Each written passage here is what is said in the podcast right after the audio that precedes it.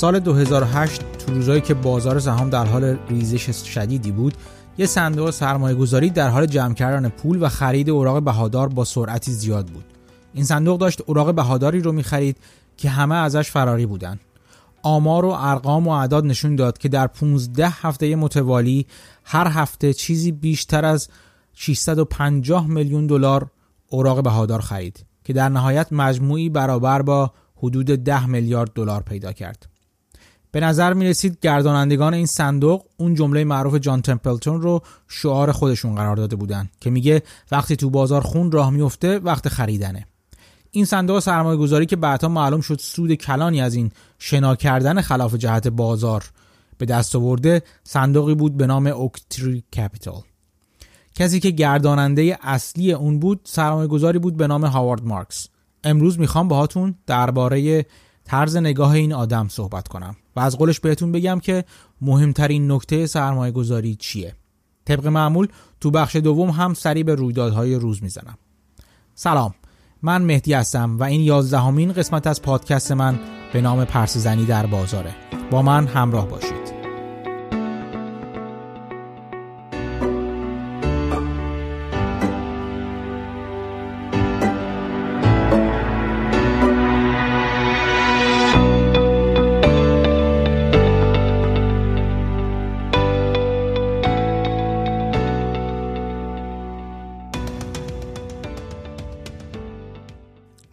مارکس هم مثل جوئل گرینبلت که قسمت پیش دربارش حرف زدیم دانشکده وارتون دانشگاه پنسیلوانیا درس خونده. ابتدا رشته حسابداری رو انتخاب کرد ولی بعدها به رشته finance جذب شد. بعد از گرفتن لیسانس به دانشگاه شیکاگو رفت و تحصیلات خودش رو ادامه داد. اگر یادتون باشه قبلا گفته بودم که دانشگاه شیکاگو یکی از مراکز اصلی توسعه فرضیه بازار کارآمد بود و هست. وقتی هاوارد مارکس از این دانشگاه فارغ التحصیل شد تقریبا مطمئن بود که با نگاه استادان خودش در این دانشگاه در مورد کارآمدی بازار و از اون مهمتر درباره مفهوم ریسک بسیار مشکل داره. بعد از چند سال کار کردن در مؤسسات مالی مختلف بالاخره تصمیم گرفت به همراه دوستی شرکت خودش رو تأسیس کنه. و اینطوری بود که اوکتری کپیتال شکل گرفت. همونطور که گفتم هاوارد مارکس معتقد نبود که بازار همیشه و در همه جا کارآمده یکی از جاهایی که خیلی زود متوجه شد بازار به هیچ عنوان کارآمد نیست بازار اوراق قرضه مربوط به شرکت های در حال ورشکستگی و با رتبه اعتباری بسیار پایین بود. چیزی که تو اپیزود هشتم وقتی که درباره ورشکستگی در حرف می‌زدیم دربارش مفصل صحبت کردیم. همونجا هم نشون دادیم که در بعضی موارد چطور با انجام تحلیل های دقیق و موشکافانه میشه مواردی برای سرمایه گذاری رو پیدا کرد که برخلاف ظاهر زشت و پردردسری که دارن در انتها باعث به دست اومدن سودهای بسیار مناسبی میشن. و همونطور که گفتیم به این سبک سرمایه گذاری Distressed Debt Investing یا سرمایه‌گذاری در اوراق بدهی برای شرکت‌های در حال یا در آستانه ورشکستگی گفته میشه. بعد از اینکه هاوارد مارکس شرکتش رو در میانه دهه 90 تأسیس کرد، این عادت رو داشت که در زمانهای مختلف سعی می‌کرد طرز نگاه و برداشت و تحلیل خودش رو از بازار و اونچه که در اون میگذره رو به همراه استراتژی هایی که فکر می‌کرد مناسب چنین بازارهایی هست رو با نوشتن یادداشت هایی به سرمایه گذاران صندوق خودش منتقل کنه. این یادداشت ها همون روزها هم کم کم محبوبیت خاصی در بین فعالین بازار پیدا می‌کردن. تا جایی که مخصوصا حتی وارن بافت هم اونها رو می‌خوند و مشتاقانه منتظر یادداشت بعدی میموند. اونطور که هاوارد مارکس میگه متوجه شد در گفتگوهای مختلف خودش که با سرمایه گذاران و یا همکاران خودش داره اغلب جملات خودش رو با این عبارت شروع می‌کنه که مهمترین نکته در سرمایه گذاری فلان چیزه. مثلا ممکن بود بگه مهمترین نکته در سرمایه گذاری در نظر گرفتن قیمته یا مهمترین نکته در سرمایه گذاری پیدا کردن ارزش ذاتیه یا مهمترین نکته در سرمایه گذاری شناسایی ریسکه. این عبارت تکرار شونده باعث شد وقتی سالها بعد هاوارد مارکس کتاب خودش رو که در واقع مجموعه از قسمت های مختلف یادداشت های خودش بود منتشر کرد اسم کتاب رو با الهام از همین عبارت مهمترین نکته یا The Most Important Thing بذاره. کتاب با استقبال بسیار زیادی روبرو شد و سرمایه گذاران مشهور دنیا تعریف و تمجیدهای فراوونی رو از این کتاب به عمل آوردن. این اولین کتاب از دو کتاب هاوارد مارکس بود.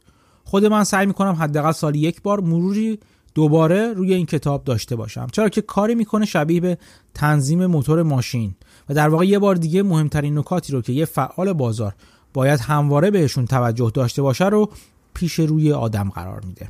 به شما هم توصیه می‌کنم که این کتاب رو با دقت بخونید و مخصوصا که کتاب بسیار خوشخان و روونیه. و مهمتر از اون به اونچه که می‌خونید خوب فکر کنید. متن کتاب رو تو کانال تلگرامی پادکست خواهم گذاشت تا بتونید مطالعه کنید. نمی‌دونم که آیا این کتاب ترجمه شده یا نه ولی بیشک یکی از مفیدترین کتاب هایی می‌تونه باشه که در اختیار خواننده فارسی زبان هم گذاشته بشه. برای این قسمت پادکست دلم می‌خواد باهاتون راجع به مفهوم ریسک صحبت کنم که هاوارد مارکس به نوشتن یادداشت های متعدد و بررسی این مفهوم از جنبه ها و جهات متعدد مشهور هست و به قول او مهمترین نکته در سرمایه گذاری ریسکه. ولی بیایید ببینیم که این ریسک چی هست و چرا از اهمیت زیادی برخورداره. گفته شده که معنی ریسک اینه که اتفاقات محدودی رو خواهد داد ولی امکان رخ دادن تعداد بسیار زیادتری از اون اتفاقات وجود داره. در واقع از اونجایی که یکی از پایه های اصلی سرمایه گذاری سر و کار داشتن با آینده است و از اونجا که هیچ کدوم از ما آینده رو با قاطعیت نمی‌تونیم پیش بینی کنیم فرار از ریسک در سرمایه گذاری ممکن نیست. پیدا کردن دارایی هایی که ارزش اونها در آینده احتمالا بالا خواهد رفت کار سختی نیست. اگر تعداد کافی از این دارایی ها رو بخریم احتمالا سود خواهیم کرد. ولی اگر ریسک خریدن این دارایی ها رو در نظر نگرفته باشیم تو بلند مدت ضرر می‌کنیم. اولین قدم تو انتخاب هر دارایی برای سرمایه گذاری یا خرید به امید اینکه قیمتش بالاتر بره اینه که ریسک های مربوط به اون دارایی رو بشناسیم. قدم دوم اینه که بتونیم تشخیص بدیم این ریسک کی بالاتره و کی پایینتر.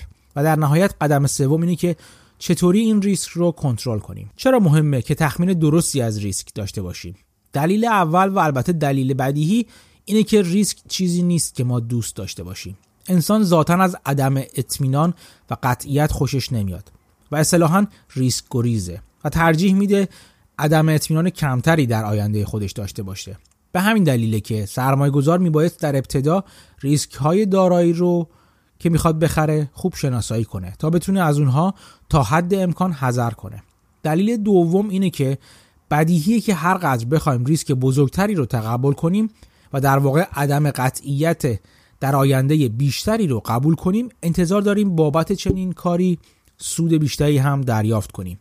به عبارت دیگه برای اینکه کسی رو تشویق به خرید دارایی با ریسک بالاتری کنیم لازمه که در کنار این چماق یعنی ریسک بالاتر هویج بزرگتری رو هم جلوش آویزون کنیم که همون سود بیشتر باشه. اگه دو دارایی مختلف رو در نظر بگیریم که سرمایه گذاری درشون سود یکسانی میده ولی ریسک متفاوتی دارن بدیهیه که سرمایه گذاران اونی رو انتخاب می‌کنن که ریسک پایینتری داره. اگر در ابتدا قیمت این دو دارایی با هم برابر باشه تمایل سرمایه گذارا به خرید دارایی کم ریسک تر قیمتش رو بالاتر میفرسته و به فرض ثابت موندن سود بالاتر رفتن قیمت بازده سرمایه گذاری رو کم و کمتر می‌کنه. همین وضعیت در مورد دارایی پر ریسکتر برعکسه. یعنی عدم تمایل سرمایه گذارا به خریدش به دلیل ریسک بالاتر قیمت دارایی رو تو بازار کمتر و کمتر می‌کنه و همین موجب میشه به فرض ثابت موندن سود بازده سرمایه گذاری روش بیشتر باشه و خریدش رو کمی جذابتر کنه. این مکانیزم بازار برای رسیدن به نقطه تعادلی که سود و ریسک در اون لحاظ شده باشن. تو تئوری finance مدرن ریسک برابر تلاطم یا volatility در نظر گرفته میشه و میگن هر قدر قیمت دارایی متلاطم تر باشه تو بازار ریسک بالاتری داره. همونطور که قبلا گفته بودم اینجاست که نظر سرمایه گذاران ارزش مبنا یا value investors مثل وارن بافت یا هاوارد مارکس با تئوریسین ها و دانشگاهی ها که به تدریس finance مشغولن متفاوت میشه. از این نظر که به دیدگاه اونها ریسک برابر تلاطم قیمت نیست بلکه برابر با تلاطم ارزش ذاتی داراییه. قیمت در واقع حاصل کشمکش ها و برک همکنش های فعالین بازاره. بازاری که همونطور که دیدیم و باز هم خواهیم دید همیشه یک بازار کارآمد نیست و گاهی فعالین بازار تخمین درستی از ارزش بنیادی و ذاتی اون دارایی ندارند و به جز اون عوامل روانی هم در ایجاد موقعیت های ناکارآمدی بازار موثر میشه. همین عدم توافق ها باعث تلاطم قیمت دارایی میشه. در حالی که ارزش ذاتی اون دارایی چندان متلاطم نیست. البته باید تا حد زیادی به دانشگاهی ها و تئوریسین های finance مدرن حق داد. از دو جهت. جهت اول اینکه در اغلب اوقات بازار یک بازار کارآمده روی کلمه اغلب تاکید می‌کنم چون تمام هنر و مهارت سرمایه گذار اینه که موارد استثناء بر این اغلب رو پیدا کنه و ازشون استفاده کنه. درباره این موارد استثناء بیشتر و بیشتر صحبت خواهیم کرد. جهت دوم ولی بسیار جالبتر از نظر من. و اون اینه که اگه مدیر یه صندوق سرمایه گذاری رو در نظر بگیریم که سرمایه گذاران ماه به ماه فصل به فصل و سال به سال ارزش دارایی هایی رو که تو پورتفولیوی خودش داره میسنجن و سود و زیان خرید این دارایی ها رو با سوددهی بازار در همین بازه مقایسه می‌کنن این سرمایه گذارا بدیهیه که اگه از اون چیزی که می‌بینن راضی نباشن می‌تونن سرمایه های خودشون رو از صندوق بیرون بکشن. همین نگاه کوتاه مدت باعث میشه که مدیر صندوق مجبور بشه به تلاطم های قیمتی بازار به عنوان ریسک نگاه کنه. مخصوصا تلاطم های کوتاه مدت. چرا که عملکردش با این نتایج کوتاه مدت سنجیده میشه. در واقع برای خودش و شغلش این ریسک اصلیه. چرا که ممکنه شغل خودش رو از دست بده. ولی در مقابل بیاید صندوقی رو در نظر بگیریم که سرمایه گذار اجازه خارج کردن سرمایه خودشون از صندوق رو ندارن. حتی با پرداخت جریمه. اونجور که در خیلی از فاندها برگزار میشه. در چنین صندوقی مدیر صندوق تنها به نتایج نهایی بازدهی صندوق در بلند مدت مثلا در ده سال آینده اهمیت میده. و دیگه براش اهمیتی نداره که در طول این مدت قیمت روز دارایی ها تو بازار چقدر بالا پایین میشه. چرا که قصد فروش اون اون هم به صورت ناگزیر و عجله تحت فشار سهامداران خودش رو نداره. اینجا یک بار دیگه مفهوم جناب بازار گراهام به ذهن میاد. کشاورزی رو تصور کنید که روی زمین زراعی خودش کار می‌کنه و در حال کاشتن درختانیه که تو ده سال آینده اون زمین رو به یک باغ پرمحصول تبدیل می‌کنن. بالا پایین رفتن قیمت روزانه قیمت زمین برای این فرد اهمیتی نداره چرا که اون به ارزش نهایی زمین زراعی و محصولی که هر سال براش پول هست فکر می‌کنه. همونطور که می‌بینیم طولانی یا کوتاه بودن افق سرمایه گذاری می‌تونه تاثیر بسیار اساسی بر روی تعریف سرمایه گذار از ریسک داشته باشه. و اصولا finance مدرن بر همین مبنا بنا شده که تلاطم های کوتاه مدت رو مد نظر قرار بده و اون رو به عنوان ریسک سرمایه گذاری تعریف کنه. و باز به همین دلیل سرمایه گذارایی مثل بافت که قضاوت لحظه‌ای بازار در مورد ارزش دارایی هاشون براشون مهم نیست و نگاهی بلند مدت و طولانی مدت به این سهام و دارایی های خودشون دارن این تعریف از ریسک رو که دانشگاهی ها ارائه میدن قبول ندارن. در نظر این سرمایه گذارا ریسک همون احتمال از دست رفتن دائمی سرمایه است. یعنی احتمال اینکه سرمایه که صرف خرید یک دارایی کردن با بی ارزش شدن اون دارایی به صورت دائم از بین بره و امکان بازگشتش وجود نداشته باشه. به چنین چیزی اصطلاحا permanent loss of capital گفته میشه. و بافت مانگر و هاوارد مارکس این رو ریسک سرمایه گذاری می‌دونن. پس هرچی افق سرمایه گذاری شما کوتاهتر و کوتاهتر بشه به تعریف دانشگاهی و از ریسک نزدیکتر و نزدیکتر میشین. و اینجاست که مفاهیمی مثل نسبت شارپ یا Sharpe ratio به وجود میاد که در واقع سود متعادل شده با ریسکه. اگر بخوام این نسبت رو خیلی ساده کنم می‌تونم اینطوری بگم که این نسبت برابر با کسریه که صورت اون کسر سود مورد انتظار از اون سرمایه گذاری منهای سود تضمین شده در بازار می باشه دیگه در واقع اون سود تضمین شده می‌تونه همون سود اوراق قرضه دولتی باشه مثلا. تو مخرج این کسر انحراف معیار توزیع این سود مورد نظر قرار می‌گیره و همونطور که می‌بینید هر قدر این انحراف معیار بیشتر باشه یعنی قیمت سهام در بازار متلاطم تر باشه نسبت شارپ کوچکتر و کوچکتر میشه و سرمایه گذاری رو سرمایه گذاری یه کم ارزش تری در تناسب با ریسک قلمداد می‌کنه.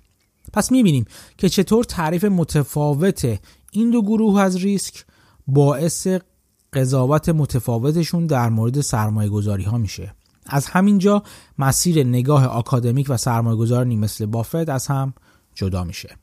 همینجا بد نیست به یک نکته دیگه هم اشاره کنم و این مفهومی که تو قسمت های قبلی پادکست ازش به عنوان برگ برنده یا لبه یا اج اصطلاحا نام بردم. از اونجایی که در finance مدرن ریسک با تلاطم یکی گرفته میشه که البته یک جورایی ناشی از اجبار به نگاه کوتاه مدته سرمایه گذار بلند مدت همینجا یک برگ برنده ساده رو به دست میاره و این حساس نبودن به تلاطم های کوتاه مدت قیمت در سرمایه گذاری در واقع بسیاری از موارد تلاطم های کوتاه مدت یک دارایی می‌تونه ریسک بالاتر و به همین دلیل قیمت پایینتری رو از, از نظر دانشگاهیان و فعالین عادی بازار رقم بزنه. در حالی که از نگاه سرمایه گذار بلند مدت این تلاطم های کوتاه مدت به شرط اون که با تغییر دائمی ارزش ذاتی دارایی همراه نباشن برابر ریسک حساب نمیشن. به این ترتیب سرمایه گذار بلند مدت دارایی رو با قیمتی پایین تر می‌خره که از نظر سرمایه گذار کوتاه مدت دارایی های پر ریسکی محسوب میشن و از اونجایی که در بلند مدت میزان درآمد ایجاد شده از اون دارایی هست که معیار قیمتی اون قرار می‌گیره سرمایه گذار بلند مدت می‌تونه انتظار داشته باشه بازار به ارزش ذاتی اون دارایی پی ببره. کم کم البته. و قیمت خودش رو با میزان درآمدهای ایجاد شده در بلند مدت متناسب کنه و اصلاحش کنه. به عنوان یک موضوع برای فکر کردن بد نیست. به کسی فکر کنید که در حال سرمایه گذاری برای بازنشستگی خودشه. چنین فردی اگه زمانی طولانی تا بازنشستگی خودش داشته باشه بهتری نگاه نگاه شبیه نگاه بافت یا هاوارد مارکس رو به ریسک داشته باشه. چرا که تلاطم های کوتاه مدت دارایی که به عنوان سرمایه بازنشستگی برای خودش داره می‌خره اهمیتی نداره. در مقابل از اونجایی که فردی که نزدیک به زمان بازنشستگی خودش هست اجبارا افق سرمایه گذاری کوتاه مدتی داره مجبوره به نگاه finance مدرن نزدیکتر و نزدیکتر بشه. چرا که تحمل نوسانات قیمتی بازار رو احتمالا نخواهد داشت. برگردیم سر مفهوم ریسک از نگاه هاوارد مارکس. از نظر هاوارد مارکس, مارکس ریسک احتمال از دست رفتن دائمی سرمایه بود و نه تلاطم قیمت در بازار. حالا بیایم ببینیم چه چیزی باعث افزایش این ریسک میشه. نکته اولی که مارکس بهش اشاره می‌کنه اینه که ریسک لزوما بابت fundamental یا بنیان ضعیف در اون دارایی نیست. منظورم چیه؟ یعنی اگه مثلا دارایی داشته باشیم که دارای کیفیت پایینیه مثلا شرکتی که فروش پایینی داره یا بدهی بالایی داره این مشکل به خودی خود ریسک شرکت رو لزوما بالا نمی‌بره. چرا که اگه قیمتی بسیار پایین برای چنین دارایی ضعیفی پرداخت کنیم همچنان ریسک پایینی خواهیم داشت. چون احتمال اینکه قیمت که تو بازار وجود داره براش از اون سمن بخص یا موف قیمت مفتی که ما براش پرداخت کردیم پایین تر بره کمتر میشه در واقع انگار ما اون دارایی رو با تخفیف فراوون خریدیم.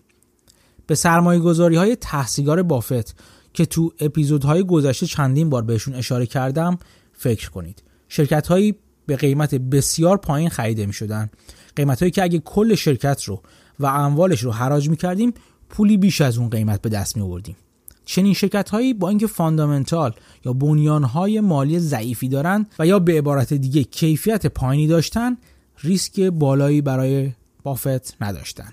نکته بعدی اینه که ریسک ممکنه حتی در مورد شرکت ها یا دارایی هایی با کیفیت بسیار بالا هم وجود داشته باشه. تصور کنین در یک حباب مسکن خونه رو به قصد اجاره دادن می‌خرید. اگر این حباب بهتره که اجاره که بابت اون مسکن به دست میاریم بسیار پایین تر از حد مورد انتظارمونه و در واقع بازده سرمایه گذاریمون هیچ وقت به اندازه که می‌خواستیم نخواهد شد یا حداقل در مدتی طولانی چنین نخواهد شد. هر دوی این جهات نشون میده ریسک لزوما فقط به شرایط و کیفیت دارایی وابسته نیست بلکه قیمتی که بابت اون دارایی پرداخت میشه هم در تخمین ریسک باید موثر باشه. به عبارت دیگه یک دارایی بسیار گرون ریسک بسیار بیشتری از یک دارایی بسیار ارزون می‌تونه داشته باشه. و اگه بابت دارایی بیش از ارزش ذاتیش پرداخت کرده باشیم که در واقع معنی گرون بودن هست احتمال بازگشت قیمت به نزدیکی ارزش ذاتیش و از دست رفتن سرمایه‌ای که خرجش کردیم بیشتر میشه. چرا که هیجان زدگی فعالین بازار ناشی از تلاطمات احساسی و لحظه اونهاست و می‌تونه در بلند مدت برطرف بشه و اصطلاحا سر عقل بیان. اگه مثل سرمایه گذاران ارزش مبنا بر این عقیده باشیم که گاهی اوقات بازار در گوشه هایی از خودش از کارآمدی خارج میشه و حرکات احساسی رو انجام میده می‌تونیم قبول کنیم که تو اون لحظات و اون گوشه ها از بازار تخمین ریسک متوسط اغلب فعالین بازار تخمین غلطیه. و همین عدم انتباق می‌تونه فرصت های سرمایه گذاری بسیار خوبی رو فراهم کنه. حتی با ریسک پایین تر نکته دیگه که مارکس مطرح می‌کنه اینه که نگاه finance مدرن اصولا به ریسک یک نگاه واپس نگر هست. به این معنی که وقتی ریسک, ریسک رو معادل تلاطم در قیمت دارایی می‌گیره در واقع داره به گذشته دارایی فکر می‌کنه و نگاه می‌کنه هر آنچه در گذشته اتفاق افتاده و هر جور تلاطمی که در گذشته وجود داشته روی قیمت در آینده هم انتظار تکرارش رو داره. در حالی که بارها و بارها دیدیم رخ دادن اتفاقات در گذشته دلیلی بر تکرار همون اتفاقات در آینده نیست. بهترین توصیف از چنین شرایطی رو نسیم نیکولاس سالب تو کتاب خودش یعنی فولد بای رندومنس بارها و بارها به شکلهای مختلف بیان می‌کنه. اینکه کشاورزی هر روز به بوغلمون عزیزش آب و دون میده خیلی راحت می‌تونه باعث پیشبینی احمقانه و غلط بوغلمون بشه و فکر کنه کشاورز رفیقشه. و این روند تا ابد ادامه داره. در حالی که روز عید شکرگزاری کشاورز چاقو به دست به سراغ بوغلمون عزیز میره و بوغلمون متوجه میشه اونچه که قبلا در گذشته اتفاق افتاده پیش بینی کننده اونچه که در آینده رخ خواهد داد نیست. هاوارد مارکس به درستی اینجا اشاره می‌کنه که ریسک همون عدم قطعیت یعنی اینکه تعداد اتفاقات ممکن در آینده بیش از اونچه که تا به حال اتفاق افتاده خواهد بود. وظیفه سرمایه گذار شناسایی این اتفاقات و ریسک های وابسته به اونها و تعیین تکلیف این ریسکه. به این معنی که اون ریسک ها رو تا حد ممکن با هزینه پایین بیمه کنه. از این لحاظ سرمایه گذاری بسیار شبیه بیمه است. اینکه تمام اتفاقاتی که ممکنه رو با اعتصاب احتمال رخ دادن هر کدوم در نظر بگیریم و لطمات احتمالی که به سرمایه گذاریمون در اثر هر کدوم از این اتفاقا ممکنه بیفته رو تا حد معقول و ممکن بیمه کنیم. بنابر این نگاه هاوارد مارکس توی بازار هیجان زده و زیاده از حد خوشبین طبیعیه که بازدهی سرمایه گذاری که به این اصول معتقد و متعهد هست پایینتر از بازار هیجان زده باشه. چرا که این سرمایه گذار تنها روزهای درخشان فعلی رو منعکس در آینده نمی‌بینه بلکه احتمالات دیگه ای رو هم در نظر می‌گیره که در اونها آینده چندان ممکنه درخشان نباشه و آگاهانه تصمیم می‌گیره خودش رو در برابر احتمالات بیمه کنه. این بیمه کردن البته مجانی نخواهد بود و بابتش باید هزینه پرداخت کنه. همین هزینه پرداختی می‌تونه توی بازار خوشبینانه و رو به بالا باعث پایینتر آوردن بازدهی سرمایه گذار عاقل نسبت به سایر رقباش باشه. ولی در عوض در یک بازار بدبینانه و سر رو به پایین هم سرمایه گذار که از قبل پیش بینی بیمه های لازم رو در مورد سرمایه گذاری خودش کرده حتی در صورت سقوط بازار قسمتی از اون سقوط رو با بیمه هایی که قبلا کرده جبران می‌کنه و به عبارت دیگه ضرری کمتر از ضرر بازار خواهد داشت. پس در بازار رو به بالا گرچه سود می‌کنه ولی ممکنه سودش کمتر باشه و در بازار رو به پایین گرچه ضرر می‌کنه ممکنه که ضرر کنه ضررش کمتر از ضرر بازار خواهد بود. چیزی که می‌تونه ازش مطمئن باشه اینه که سرمایش رو هیچ وقت کامل از دست نخواهد داد و همین برگ برنده اولشه. برگ برنده دومی که می‌تونه در هر دو بازار رو به پایین و رو به بالا به کمکش بیاد شناسایی اون موارد عدم تطابق ریسک واقعی با ریسک کوتاه مدت در نگاه فعالان بازاره. چیزی که باعث میشه دارایی ها رو بتونه با قیمت مناسب و بسیار کمتر از ارزش واقعیشون بخره. این قسمت از سرمایه گذاری می‌تونه کمک کنه در هر دو حالت بازدهی بهتری از بازار داشته باشه. در کل هاوارد مارکس در زمره اون دسته از سرمایه گذارا قرار می‌گیره که بهشون سرمایه گذاران محافظه کار میگن و حفاظت از دارایی های مشتریاشون براشون بسیار مهمتر از مسابقه دادن با بازارهای دیوانه و رو به بالاست. و عقیده داره این استراتژی در بلند مدت او رو در موقعیتی بهتر از کلیت بازار قرار میده. چیزی که تجربه هم تا امروز اونو ثابت کرده. یک نکته جالبی که اینجا هارد ماکس بهش اشاره می‌کنه اینه که ریسک یه عامل مخفیه یعنی خودش رو به سادگی نشون نمیده.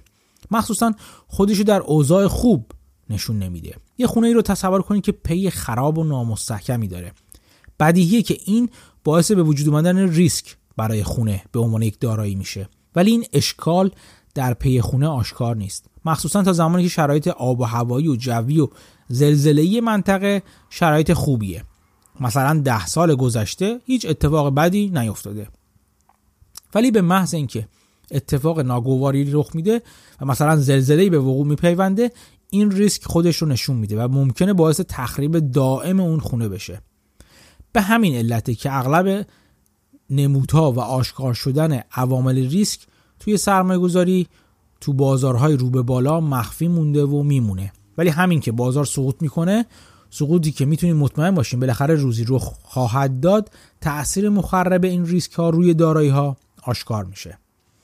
بد نیست اشاره کنم به روش ها و جنگولک بازی های مختلفی که finance مدرن برای جلوگیری دائم از ایجاد شرایط بد انجام داد. جنگولک بازیهایی که مثلا سال 1987 با ابزارهایی مثل بیمه پورتفولیو سعی در انجامش داشتن یا در سال 2008 با انواع CDS ها یا credit default swap ها سعی کردن به صورت مصنوعی سقوط های احتمالی بازار رو یا سرمایه رو بی تاثیر کنن. سقوط هایی که بالاخره رو خواهند داد یا بابت قوهای سیاه یا وقایع فاجعه بار غیر قابل پیش بینی مثل شروع ویروس فلان. که البته جالبه بدونید مبتکر این اصطلاح یعنی خود نسیم نیکولاس طالب شیوع این ویروس رو چندان هم غیر قابل پیش بینی نمی‌دونست و از اوایل سال 2020 بارها و بارها ریسک محتمل اون رو به مردم سیاستمداران و سرمایه گذاران هشدار می‌داد. و یا وقایعی که ناشی از جوهای روانی ایجاد شده توی بازار هستند مثل نگرانی از شرایط سیاسی ناشی از انتخابات. هاوارد مارکس اشاره می‌کنه این سیکلی بودن و متناوب بودن بازار و بالا پایین رفتن بیشتر متأثر از جو روانی جامعه است. و عقیده داره اگه نه همه اتفاقات ولی حداقل اغلب اونها تو دنیا ماهیتی تناوبی و سیکلی دارن. ماهیتی که ناشی از نوع واکنش های روانی انسان هاست. به همین دلیله که مطالعه اقتصاد رفتاری بسیار به جا به نظر می‌رسه و بررسی هایی که توسط روانشناسایی مثل تورسکی و کانمن انجام شده و خلاصه اونها تو کتابی به عنوان فکر کردن سریع و آهسته یا Thinking Fast and Slow جمع آوری شده می‌تونه دید بسیار خوبی به شما و سرمایه گذارا برای شناخت واکنش های انسانی در شرایط مختلف بده. یکی دیگه از مفاهیمی که در کنار ریسک مارکس تاکید بسیار زیادی روش می‌کنه همین سیکلی بودن بازار هست. سیکل هایی که می‌تونن دامنه و تناوب کم یا زیادی داشته باشن. اشاره می‌کنه که اگه این سیکلی بودن بازار رو بپذیریم دونستن اینکه در هر لحظه در کدوم قسمت از این سیکل قرار داریم می‌تونه تو استراتژیمون برای سرمایه گذاری بسیار موثر باشه. برای مثال اگر بدونیم از نظر روانی در نقطه نزدیک به نقطه اوج بازار هستیم می‌تونیم کم کم استراتژیمون رو به سمت استراتژی دفاعی تر و محافظه کارانه تر شیفت بدیم و آماده سقوط و یا پایین افتادن بازار بشیم. لازمه اینجا بگم این رو نباید با زمان سنجی بازار چیزی که به اون اصطلاحا market timing میگیم اشتباه بگیریم. در واقع شناسایی موقعیت درست در سیکل بازار دیدی وسیعتر و گسترده تر از تعیین ساعتی و یا, و یا حتی روزانه نقطه ورود ورود و خروج به بازار رو داره. و در پی این نیست که بالاترین نقطه و یا پایینترین نقطه بازار رو حس بزنه یا شناسایی کنه بلکه با توجه به جو روانی فعالان بازار و نگاه خوشبینانه یا بدبینانشون به میزان این خوشبینی و بدبینی سعی داره بفهمه آیا در ابتدای یک صعود هستیم یا در انتهاش و یا بالعکس. کتاب دوم هاوارد مارکس به صورت اختصاصی به همین موضوع یعنی ماهیت سیکلی و تناوبی بازارها و شناسایی موقعیت خودمون در این سیکل ها با توجه به نشانه های مختلف اختصاص داره که شاید توی یه اپیزود دیگه راجع به اون هم حرف بزنم. نکته دیگه که در انتها بد نیست. بهش اشاره کنم اینه که همونطور که قبلا گفتیم ماهیت ریسک از ناشناخته بودن شرایط میاد. ناشناخته بودن شرایط حال و آینده. اینکه شرکت های در حال و یا در شرف ورشکستگی شرکت های پر ریسکی محسوب میشن ناشی از ناآگاهی ما به شرایط درونی این شرکت ها و ساختار مالی و سرمایه اونها می‌تونه باشه. همین که نمی‌دونیم در صورت ورشکسته شدن شرکت کدوم دسته از طلبکاران به چه میزان از طلب خودشون می‌رسن به خصوص اگر ساختار مالی و بدهی شرکت بسیار پیچیده باشه باعث میشه که برای اجتناب از این عدم قطعیت و عدم اطمینان فعالان بازار از نگه داشتن بدهی های این شرکت به صورت اوراق قرضه یا سهام کلا رو گردون بشن و سعی در خلاص شدن از شرشون و فروختنشون تو بازار کنند اتفاقی که خودش به خودی خود باعث میشه قیمت این دارایی ها پایینتر و پایینتر بیاد. ولی تو بسیاری از موارد اگه تحلیل و بررسی دقیقی روی این اوراق بهادار انجام بشه چه بسا ممکنه به این نتیجه رسیم که قیمت این دارایی ها بسیار پایینتر از ارزش ذاتی اونهاست. و همین قیمت بسیار پایین ریسک خرید این دارایی ها رو کاهش بده. در واقع اینجا تحلیلگری که حاضر باشه این بررسی موشکافانه و دقیق و چه بسا بسیار پرزحمت رو انجام بده ممکنه تاکید می‌کنم ممکنه با دارایی روبرو بشه که برخلاف ظاهر زشت و کریهش خریدنش ریسک بسیار پایینی رو داره. امیدوارم تا حدی تونسته باشم شما رو با طرز نگاه هاوارد مارکس به مقوله مهم ریسک در سرمایه گذاری آشنا کنم. لازم تاکید کنم که این فقط مقدمه بر نکات بسیار متنوع و گوناگونیه که مارکس تو یادداشت‌ها و کتابهاش بهشون اشاره می‌کنه. خوندن این کتابها و یادداشت‌ها رو به شدت بهتون توصیه می‌کنم. به نظرم مطالعه آثارش می‌تونه اگه با توجه و دقت انجام بشه از شما یه تحلیلگر منطقی و با دید سالم بسازه. ریسک از اون ماهیت ها و پدیده هایی که هر قدر دربارش بخونیم و فکر کنیم بازم کمه و جای تعمق و تمرکز بیشتری داره.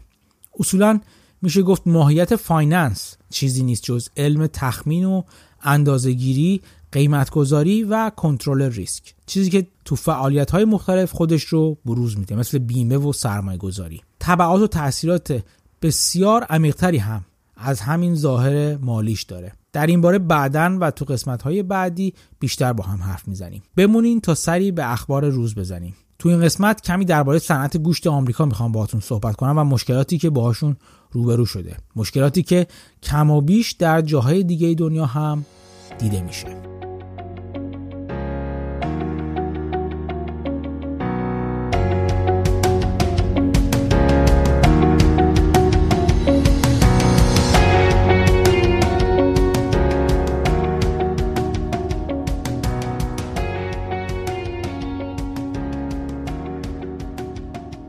ماهای اخیر شیوع ویروس فلان و تعطیلی هایی که در پی اون اومد باعث ایجاد تلاطم های زیادی تو صنعت گوشت شده. یکی از اولین تاثیرات این شیوع در پی تعطیلی رستوران ها و مدرسه ها به وجود اومد و اون ایجاد تغییر رفتاری مصرف کنندگان بود. به این صورت که مثلا تو آمریکا که حدودا 50 درصد غذا خوردن مردم در بیرون از خونه و در رستوران ها انجام می‌شد تقریبا کاملا به خونه ها منتقل شد. تاثیر بعدی تعطیلی و یا پایین اومدن ظرفیت تولید بسیاری از مراکز فراوری گوشت. چرا که شیوع ویروس در میون کارکنان این مراکز که تو فاصله فیزیکی بسیار نزدیکی نسبت به هم کار می‌کنن بسیار بیشتر از حد معمول بود. و همونطور که گفتم بسیاری از این مراکز رو تعطیل کرد یا ظرفیت تولیدشون رو به شدت کاهش داد. این باعث ایجاد گلوگاه تو این مراکز شد. به این ترتیب که دامهای آماده کشدار که باعث به این مراکز وارد می شدند وارد صفهای طولانی شدند. چرا که ظرفیت کاری این مراکز فراوری پایین اومده بود و از طرف دیگه مراکز تولید و پرورش این حیوانات همچنان در حال ارسال دامهای آماده کشتار به این مراکز بودند. این انباشتگی تو زنجیره تأمین باعث شده بود بسیاری از مراکز تولید که نمی‌تونستن محصولات خودشون رو به شرکت های فراوری وارد کنند دست به کشتن زودهنگام دامهای خودشون با کمک دارو و گاز بزنن. چرا که فضای محدودی برای نگهداری حیوانات داشتن. این باعث شد قیمت دام زنده 25 تا 40 درصد کاهش پیدا کنه و در مقابل قیمت گوشت فله تا دو برابر افزایش پیدا کرد. تخمین زده میشه این اتفاقات زیانی برابر با حدود 14 میلیارد دلار برای صنعت گوشت آمریکا تو سال 2020 به همراه داشته. ولی بیاین با هم ببینیم که در پس پرده چه اتفاقاتی تو صنعت گوشت میفته گوشت تو فرهنگ آمریکایی از اهمیت بسیار بالایی برخورداره. اونقدر که برگر یه جورای غذای ملی آمریکایی حساب میشه. آمریکایی‌ها بیش از هر ملت دیگه ای تو دنیا گوشت و مرغ مصرف می‌کنن. یه چیزی در حدود 100 کیلو در سال به ازای هر نفر. با اینکه ممکنه در نظر اول صنعت گوشت یه صنعت ساده به نظر برسه ولی پیچیدگی های خاص خودش رو داره. از جمله این صنعت در مورد هر دام با دام بعدی متفاوته. مثلا در مورد مرغ این صنعت به اصطلاح از نظر عمودی یک پارچه است یا میگن vertically integrated. یعنی مثلا یه شرکت بزرگ گوشت مرغ مثل تایسون یا ساندرسون جوجه مرغ رو از مراحل اول زنجیره تأمین یعنی مرغداری ها تا انتهای فراوری و بسته‌بندی و عرضه در فروشگاه ها کاملا در تملک خودش داره و کشاورزا و دامدارا با این شرکت ها قرارداد تأمین جوجه رو میبندن. با اینکه این جوجه ها رو اونها تولید می‌کنن ولی حتی دان این مرغ و جوجه ها رو هم شرکت های بزرگ که اسمشون رو بردم تأمین می‌کنن. این یک پارچگی عمودی مثلا تو صنعت خوک در حدود 40 درصده. به این معنی که هنوز تولید کننده های مستقل گوشت و خوک تو آمریکا وجود دارن. اینکه چطور این تولید کننده های مستقل محصولات خودشون رو فراوری می‌کنن و به فروش میرسونن بستگی به روابط و قراردادهاشون با مجموعه های دیگه داره. از اون طرف اینم جالبه که بدونید که تولید کننده های گوشت خوک از این نظر چیزی ما بین یک پارچگی تولید کنندگان گوشت مرغ و گوشت گاو رو دارن. یعنی تولید کننده های گوشت گاوی بسیار بسیار کمتر از سایر دام ها دارای این یک پارچگی عمودی هستند هر گاو در حدود 21 تا 30 ماه طول می‌کشه از زمانی که نطفش بسته بشه تا زمانی که وارد کشتارگاه بشه. در طول این مدت مالکیت این گاو بین شرکت های مختلفی ممکنه دست به دست بشه. همین دست به دست شدن های متوالی باعث میشه حاشیه سود برای هر یک از این شرکت ها کمتر و کمتر بشه.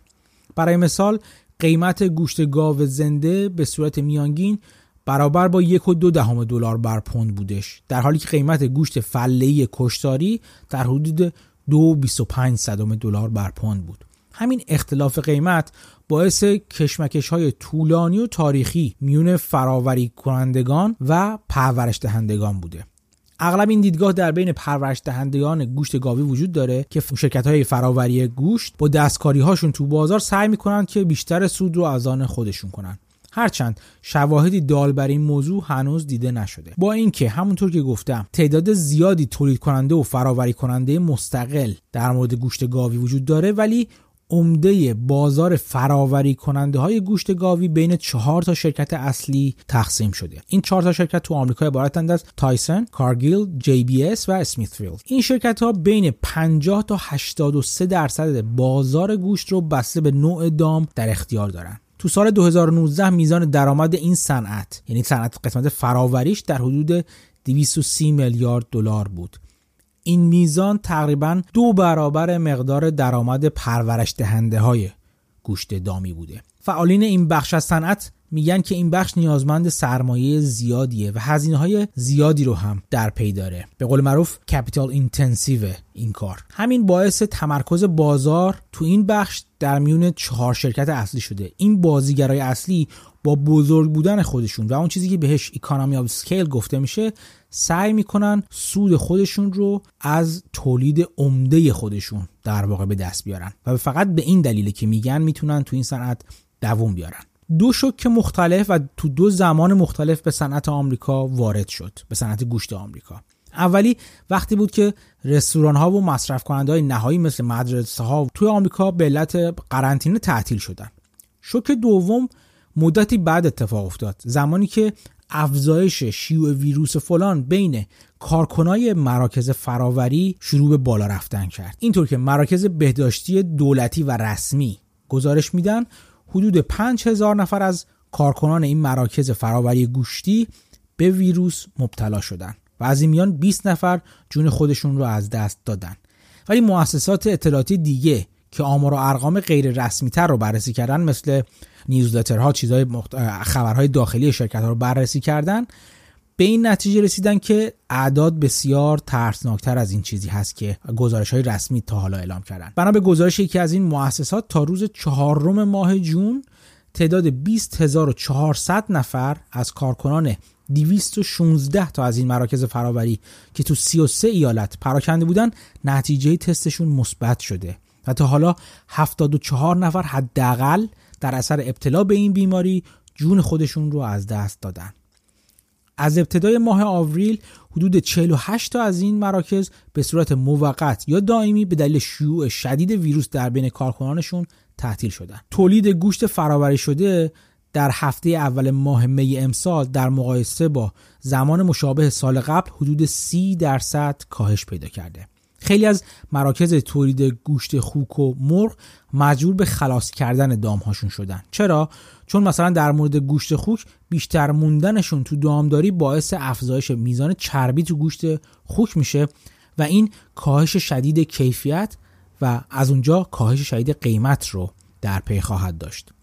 این نگرانی برای دامهای گاوی کمتره ولی همچنان اونا هم با شرایط نامساعد اقتصادی که بر تولید کنندگان حکم فرماست دست و پنجه نرم می‌کنن. در ابتدای ماه می گوشت فله کشتاری قیمت 64 درصد افزایش پیدا کرده بود و قیمت دام زنده 24 درصد کاهش نشون می‌داد. قیمت گوشت تو فروشگاه تا میزان 100 درصد بالا رفته بود. در این حال که مراکز فراوری گوشت. با ظرفیت بسیار کمتر از ظرفیت عادی خودشون مشغول به کار بودن این نکته باعث شده بود که گوشت ارائه شده به بازار از میزان تقاضا کمتر باشه و این عدم تناسب عرضه و تقاضا قیمت گوشت رو تو فروشگاه ها و بازار بالا ببری ولی در این در مقابل در طرف مقابلش باز دوباره چون ظرفیت این مراکز فراوری پایین اومده بود قادر نبودن اون مقدار مقدار مشابه دام رو که قبلا می‌تونستن بپذیرن تو مراکز برای process و فراوری اون مقدار رو بپذیرن و بسیار کمتر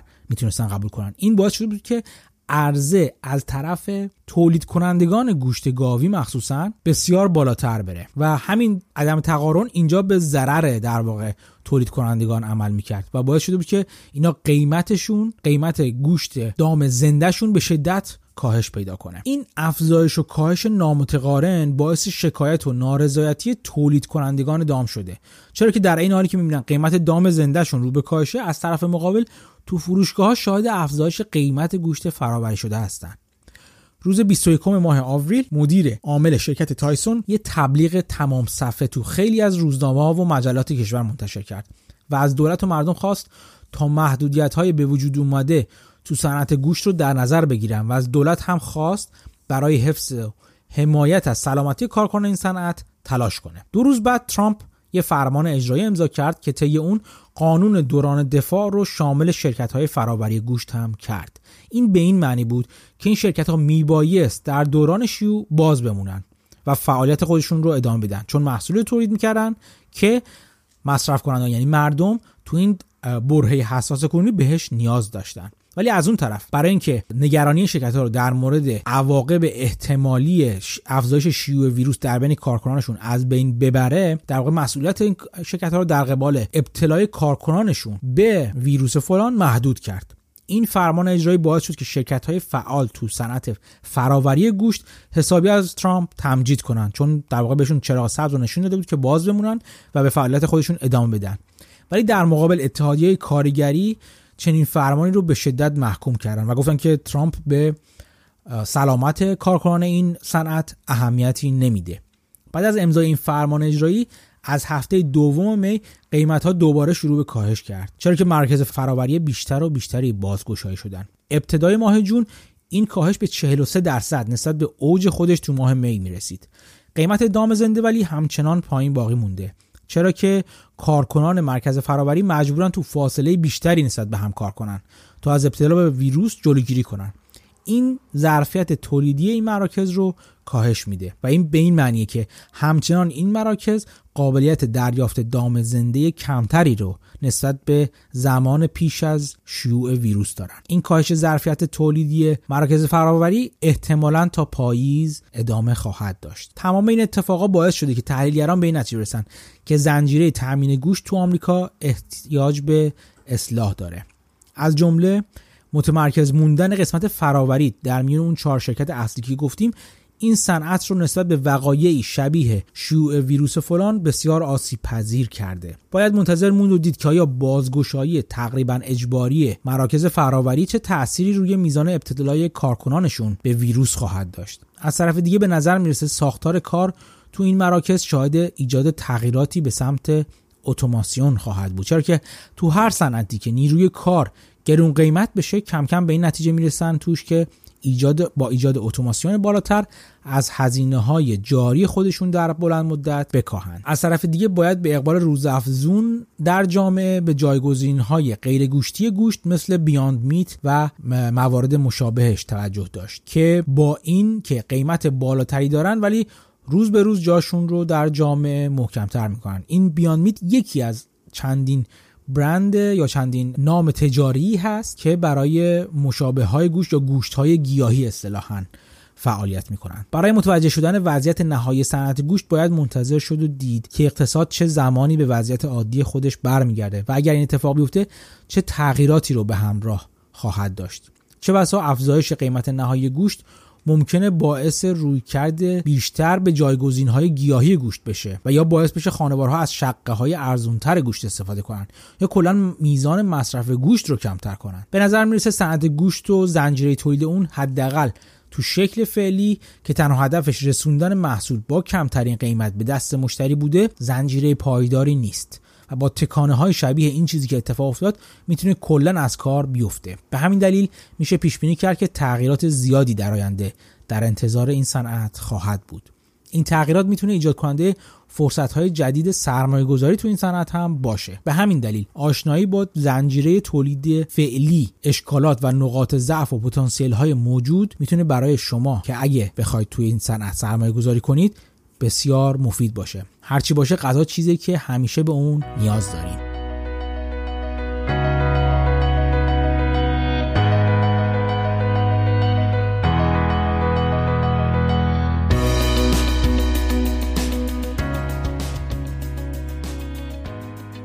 خب این اپیزود از پادکست پرسیزنی در بازار هم به اتمام رسید.